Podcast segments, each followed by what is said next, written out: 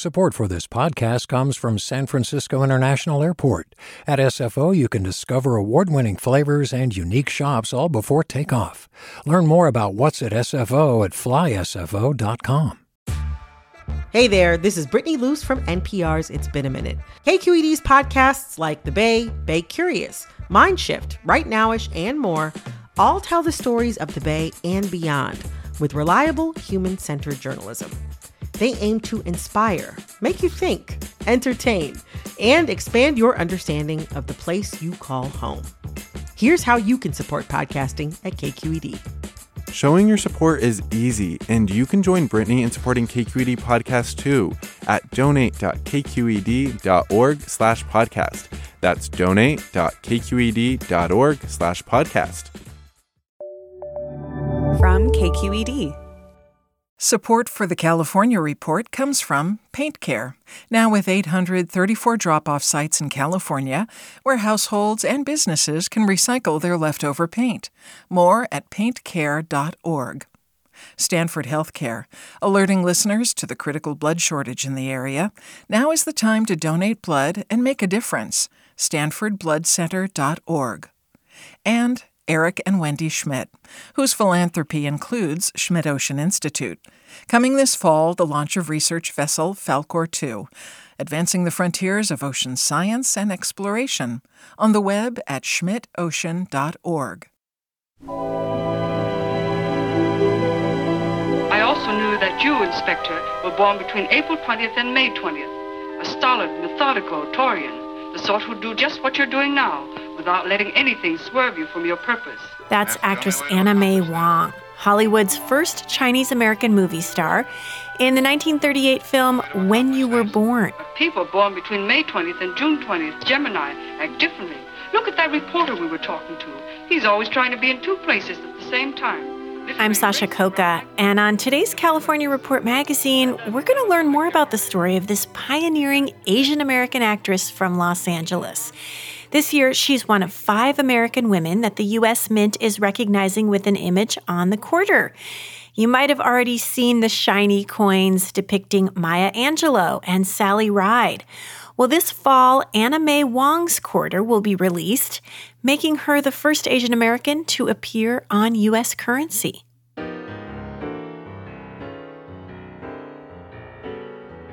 Anna May Wong was born Wong Lao Shung in Los Angeles in 1905.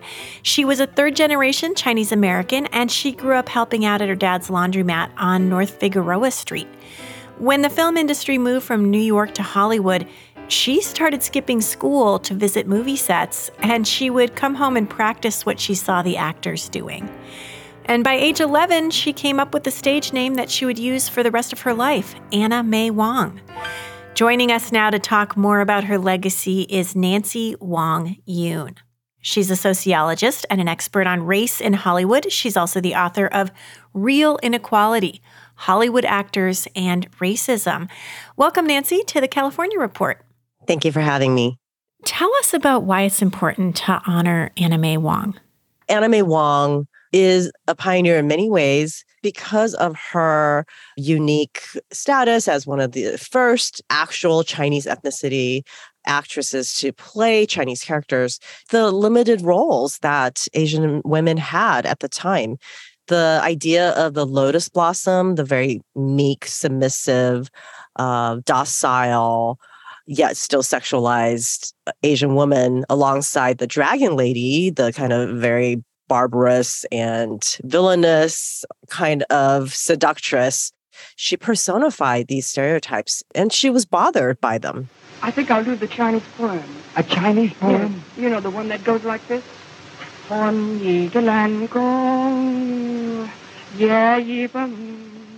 That's a clip of Anna May Wong in the short film called Hollywood Parade that came out in 1934.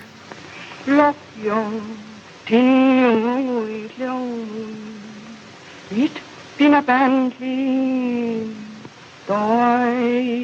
she spoke English, she actually didn't speak English with a stereotyped Chinese accent. She spoke it like she would as a Chinese American who was born and raised, you know, in Los Angeles. And yet she was always also required to do specifically whatever Chinese thing that she was supposed to represent, whether it was a dance, whether it's a poem or a song in this case. And she would do that, but then her English, she would say slang stuff like righto. I'll go up and tell them to do an encore and everything will be fine. Righto. She was actually able to essentially say that she was putting on this Chineseness as an act. Mm. But I think that she really did leverage it in order to build a career and and still i think uh, perform it with dignity One of the sexualized roles that Anna May Wong had to play was in the film Shanghai Express in 1932. She plays a courtesan, a kind of a well kept mistress, alongside Marlene Dietrich, and they're on this train headed for Shanghai. You're joking, aren't you? I've only known the most respectable people. You see, I keep a boarding house. What kind of a house did you say? I think that in this clip, the idea of respectability or questioning of respectability of Anna May Wong was about her occupation. I'm sure you're very respectable, madam. I must confess, I don't quite know the standard of respectability that you demand in your boarding house, Mrs. Haggerty. Whenever Anna May Wong comes on screen, she also really commands uh, the audience attention. But also, they're in China. And so I think her being a Chinese courtesan, that also invokes some exotica. Besides the kind of representation, she also was severely underpaid compared to her coworkers. In Daughter of the Dragon, which she was actually top billed, she only earned $6,000 compared to Warner Oland, who played her father, Fu Manchu. I always hated the name of Fu Manchu. Forget that hate. I'm a woman. What is your hatred against our love? Against our eternal day together? He earned $12,000. And He only appeared in the first 23 minutes. So there was salary discrepancy. So the, the kind of inequality goes really deep here. In 1935, Anna May Wong auditioned for the lead role in the film adaptation of The Good Earth, which was the best selling novel by Pearl S. Buck about rural China, but she didn't get the part. So yeah, so Luise Rainer, who was cast as the lead in The Good Earth, she is German American, and she did an accent as she was uh, performing the supposed Chinese character in Yellowface. When I go back in that house, it will be with my son in my arms. And I'll show myself and my son to all of them. The, the accent actually sounds German rather than Chinese. And it's obviously she's not Chinese, but she ended up winning Best Actress Oscar in 1938. There's a woman. Not such a one as you. Not as good as you. But she is beautiful. The fact that May Wong was not cast actually as the Chinese character when there are so few Chinese leads that come along. And when they did, they went to white actors. It's heartbreaking for someone like May Wong, who is just chomping at the bits to be able to display her talent in a more substantive way and possibly actually be award worthy because she was very talented.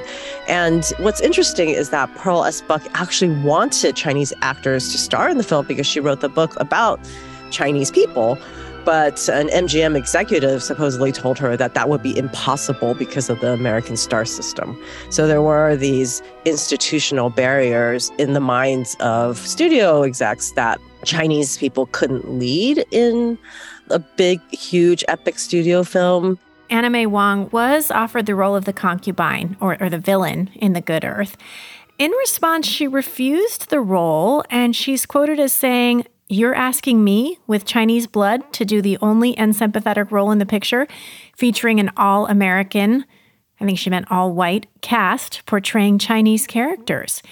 And after not getting the lead role in The Good Earth, Anna May Wong basically created her own opportunity to star in a film when she went to China for the first time back in 1936 and documented her travels while visiting her family. And she made that into a project, a documentary she called My China Film. We go to the village, and the people are curious and come from miles around to see what a movie star looks like. She doesn't have any I think false humility, right? She acknowledges who she is. She was a breadwinner for her family. She sent money back, and her father was probably able to return to China and you know have a home there because of Anna May Wong's earnings. And she just owned it. She was so actually very powerful in a time when someone like her shouldn't have had any power. This is one of my favorite pictures of my father. He was so happy that day to be surrounded with his family from the west and the east. Although I've been to many, many places in the world, this first and only trip I made to China was the most meaningful. She herself is trying to discover what does it mean to be Chinese American. And, you know, she's an independent filmmaker and kind of a memoirist, right, of her own life. All this is pretty revolutionary. I don't think people were doing that back then. And she's so glamorous in some of those scenes. You know, she's wearing these wonderful silk outfits, standing out in the rice paddies with the wind blowing. And in fact, she was, you know, really a style icon and she influenced fashion her hair, that kind of May Wong bangs, was extremely trendy in the flapper era. She wore suits and top hats. She wore traditional Chinese dresses. She even, I think, made a coat out of her father's coat. And so this kind of cross gender dressing, both East and West. And she just made it all work. I feel like there are more photos of Anna May Wong in beautiful clothes than any other Asian American woman that I've seen in kind of the history of Hollywood cinema. All her styles are still beautiful today. I think in the Met Gala just last year, uh, Gemma Chan wore uh, a dress that was inspired by actually Daughter of the Dragon, which is interesting, right? So it's like you can take something that was once upon a time stereotyped and see it in a different light, reappropriating it, right, for kind of a time like this because you appreciate the fact that she existed at all, um, even though there there was definitely a lot of exoticization. She was very bold and daring in in who she was, even in the face of extreme. Um, constraints.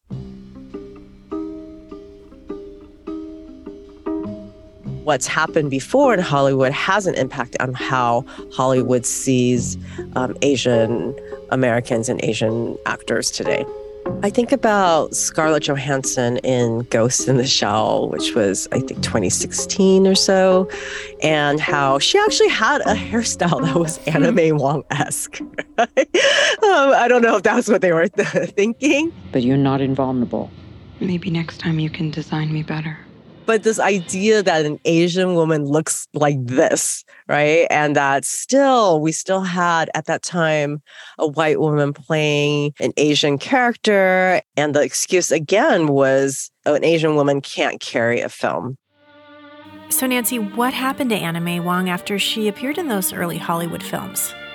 I think she was only 23 when she decided to leave Hollywood for Europe. And she said publicly, I think I left America because I died so often, because she was tired of dying at the end of her film, because she just, because of the anti miscegenation codes that were in Hollywood, because you can't have interracial relationships portrayed on screen at the time. And she even joked later that on her tombstone, it should say she died a thousand deaths because she died so much. Um, and so she went to Europe because she was able to then at least star in films where she didn't die. She was very much photographed during her time, yet so many people today don't know who she was. And she's going to be appearing on the quarter. And, you know, for those of us who still use change, she's going to be in our pockets. We're going to see her face. What do you think the significance of that is and of the choice to include her? Yeah, oh, I'm getting emotional. I don't know why. I guess the idea I didn't think about that. Yeah, that people would be carrying her in their pockets, and and I think that um, that she's on such a American symbol um, that she's considered American because I think that the way she was portrayed, she was not seen as American because they did everything they could to make her exotic and other.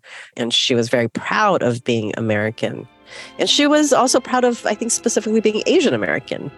It feels like everything that she did uh, is still modern and relevant today. Just timeless in her representation of, of a Chinese American woman. Nancy Wang Yuen is the author of Reel Inequality Hollywood Actors and Racism. She talked with us about the legacy of actress Anna May Wong, who is from Los Angeles and will be appearing on the U.S. Quarter starting this fall.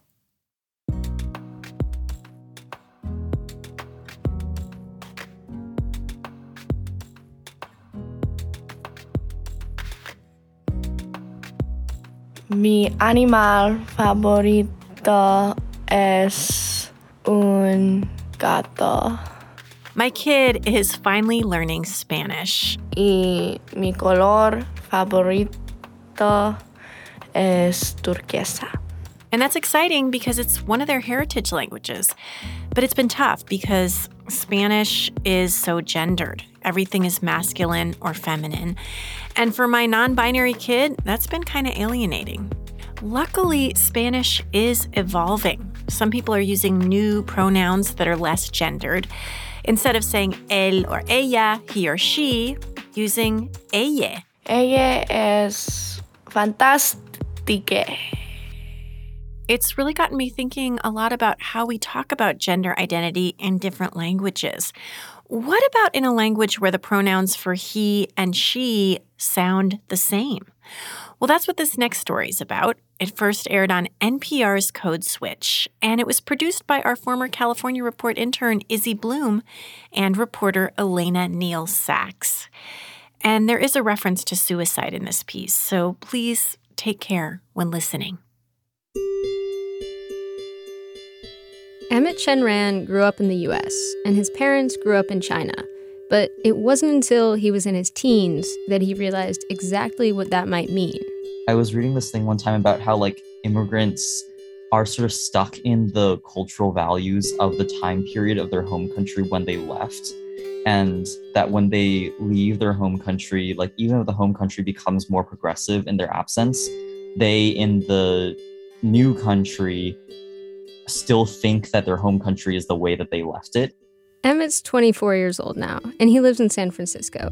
He was actually born in China, but his family moved to New York when he was five. I, I remember I watched like some hmm. Chinese dramas with my mom when I was in elementary school, and a lot of our shared experiences were over food. Food and TV were among the things that Emmett and his parents bonded over, but there were, and still are, a lot of reasons they don't see eye to eye. Part of the distance between them has to do with a language barrier. Emmett was so young when they moved to the US, and he never went to Chinese school, never got a formal Chinese language education. I don't think I've ever been prepared my entire life to like give a soliloquy about my feelings in Chinese because so much of my Chinese is utility based, like things like ordering food at a restaurant or things like I don't know, talking about everyday practical logistics. For the first several years of his life, he and his mom spent almost all their time together. We would spend every day just like watching cartoons, playing badminton outside. But then she started working, and also around that time, my first brother was born and he's special needs so i think a lot of the dynamic shifted in terms of like taking care of him and then emmett's dad started his own law firm and his mom who's also a lawyer quit her job to work there. So that meant emmett spent even less time with his parents. Even though they would go to work at like 9 or 10 they usually wouldn't come back to like 8 or 9 and then there's his parents religious beliefs. That widened the distance between emmett and his parents too. I think they were always sort of like like by the book for a long time. And then um, when they came to the US, they got into Christianity and became even more by the books. Throughout middle school, they would send Emmett to summer Bible camp. And there was um, someone there who identified as a girl at the time, who was now non binary. And they were like super butch. And I remember just having this massive crush on them but I think they were just like super sure of themselves and like super confident in being like masculine. And at the time i was like i don't know if i want to be them or like date them or i like i don't know. It's like the quintessential queer experience a bible camp crush. So anyway in high school emmett started to dress more masculine. He would stroll through the halls in basketball shorts and sleeveless tanks athleisure i think was my picture of like what uh, masculine women should dress like. During high school, he started seriously considering hormone therapy. But since he was only 17, he thought he needed his parents to sign off. And I've never been good at talking to my parents about emotions. And like this was sort of peak uh, uncomfortable conversation. So I think I was like literally trembling the entire time. I had pulled up the Google translation of transgender in Chinese just so I could ground like that term in their cultural understanding of what it was. As he prepared to come out to his parents, Emmett was grappling with a lot, but a particular challenge was deciding which language to use. He wanted to say everything in Chinese, his parents' native language, but he wasn't sure he could find the right words. So ultimately, he went with English. It was a fall night during his senior year of high school when Emmett decided to have the conversation. He had been thinking about it for years. He was shaking. When he got up to go find his parents, every detail of his surroundings started coming into sharp focus. And I told them like I'd been thinking about this for a number of years now, and I'm pretty sure I'm transgender and I want to be a man. Um, and I know that is like not even the language that we use to talk about it nowadays, but to just sort of put it in terms of their understanding.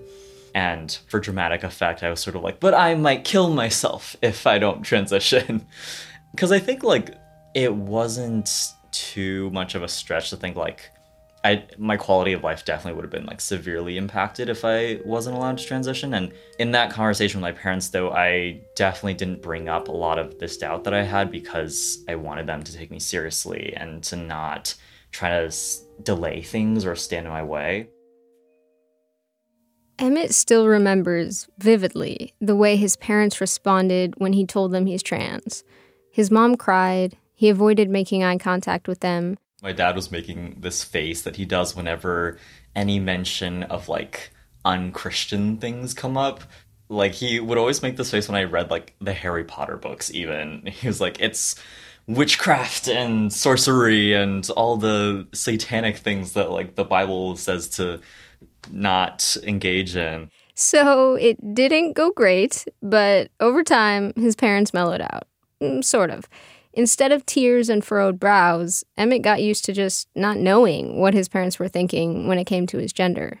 I've honestly never gone in depth with like explaining why I think I'm trans beyond that initial coming out talk because I don't really have the words for it.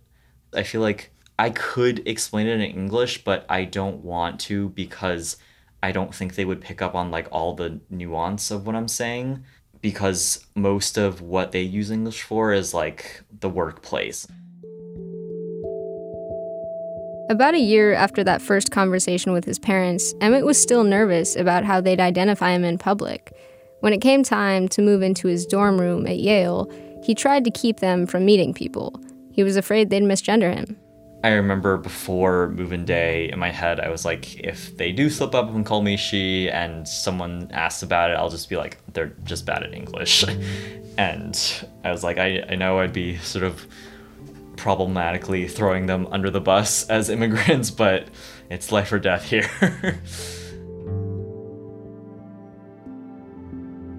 it's been six years since college move in day.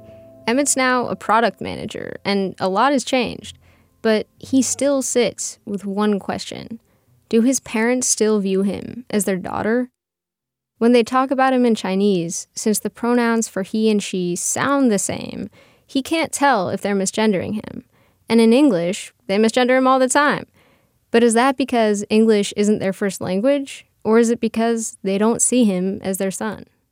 I know last time we talked, you were like, yeah, you guys can talk to my mom. I don't want to talk to my mom. Is that still? Yeah, that's still the case. Cool. Okay. So we called up Emmett's mom, Yanfei Ran. During our conversation with her, she would go back and forth between using he, him, and she, her pronouns to refer to Emmett. And when we asked her about that, Yanfei said she mostly mixes up Emmett's pronouns because of those linguistic differences between Chinese and English. Uh, yeah, I think the language, it's Chinese just like the Japanese. So when we mention he, she, we will use ta as the same pronunciation. So there's no distinction between he or she. We, we just use ta. But there's another reason that Yanfei isn't completely comfortable with Emmett's transition. And your parents always want you to be healthy, happy, Emmett told us that he suspected his physical health was one of his mom's biggest fears about him transitioning, that she was hyper focused on the possible side effects from hormone therapy and surgery. I think the health is the most uh, concern for me. Even now, I really think he's just like destroying himself gradually. She never talked about his mental health, though, what Emmett described as the impact to his quality of life if he hadn't been able to transition. However, he is my child. So even sometimes when I saw him, I still feel lost. I still feel painful in my heart. However, gradually, I think I'm gradually like accept him as him, not her anymore. As a mother, again, you just always want your child to be happy and to be supportive. So even we don't support her idea, however, this family is always like just tolerate her or him and always welcome him home. And this is home, and I'm his mother forever. That's the most important thing.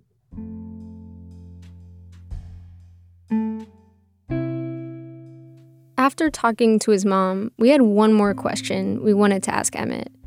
What would his ideal relationship with his parents look like?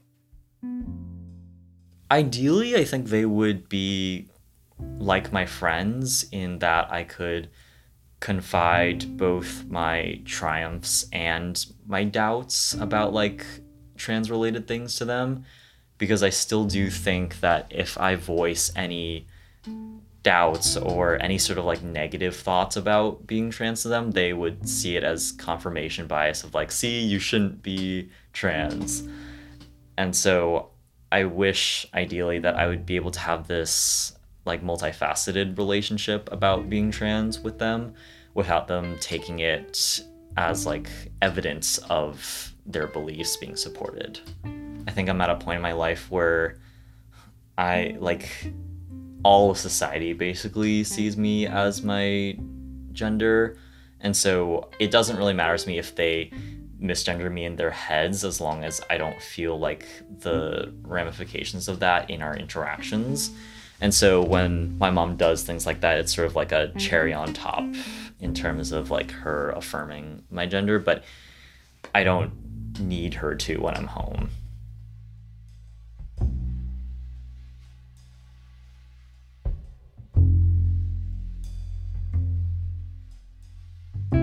That story originally aired on NPR's Code Switch.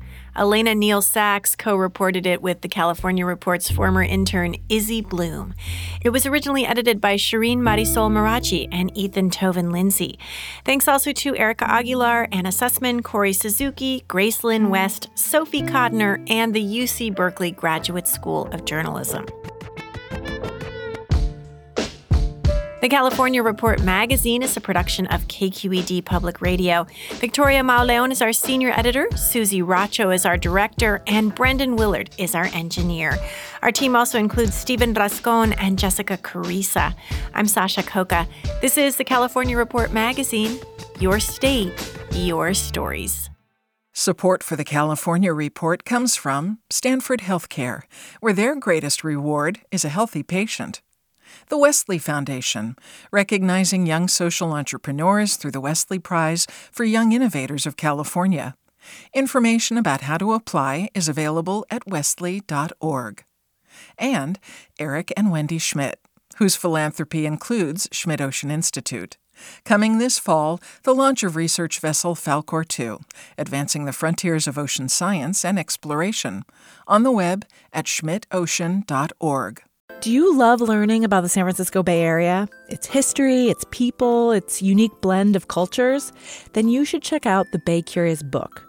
I'm Katrina Schwartz, editor and producer on the Bay Curious podcast, and I'm here to let you know that for the month of May, we've worked out a sweet deal for KQED podcast listeners. Right now, you can get the Bay Curious ebook for $1.99. That's right, $1.99. Just search for Bay Curious wherever you get your ebooks or find a link in our show notes. This offer does expire at the end of the month, though, so you'll want to act on it fast. Happy reading!